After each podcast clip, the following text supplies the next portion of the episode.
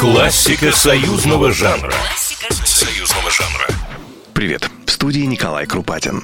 Сейчас в это трудно поверить, но изначально песня «Нежность» или, как ее часто идентифицируют по первым строчкам, «Опустела без тебя земля» была признана авторским провалом Александры Пахмутовой, Сергея Гребенникова и Николая Добронравова. Ее писали для песенного цикла «Обнимая небо», посвященного летчикам и космонавтам. «Опустела без тебя земля».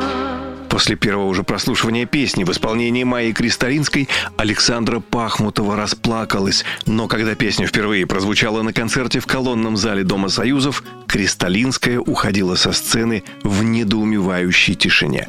Умудренные опытом друзья настоятельно рекомендовали Добронравову убрать из текста упоминание француза Экзюпери. Мол, советский слушатель ждет своих советских героев. Но как Добронравов был непреклонен, так и Кристалинская решила оставить песню в своем концертном репертуаре. Что, кстати, помогло песне появиться на радио. Как прожить ей без него, пока он летал? Начиная с съемки фильма «Три тополя на Плющихе» в 1966 году, Татьяна Лиознова попросила у Пахмутовой разрешения на использование песни «Нежность».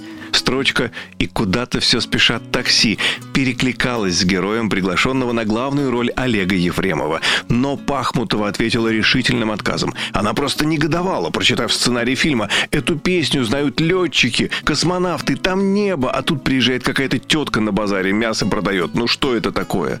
Лиознова пошла на риск и решила взять Пахмутову измором. Она снимает фильм под эту песню и приглашает Александру Николаевну на просмотр рабочего монтажа.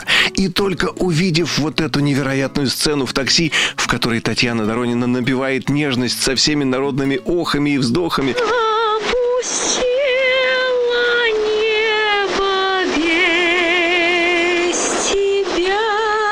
Пахмутова оттаяла. Ну и, конечно, глаза Олега Ефремова в этой же сцене. Согласитесь, это был запрещенный прием. Александра Пахмутова сдалась. Фильм вышел. Песня взлетела так высоко, как и по сей день не забирался ни один из земных космонавтов. Кстати, о космонавтах. Николай Добронравов написал стихи для ответного варианта песни «Нежность». То есть существует вариант, который звучит уже от имени космонавта, тоскующего по родной земле. Век 20-й, век больших разлук. Классика союзного жанра. Программа произведена по заказу телерадиовещательной организации Союзного государства.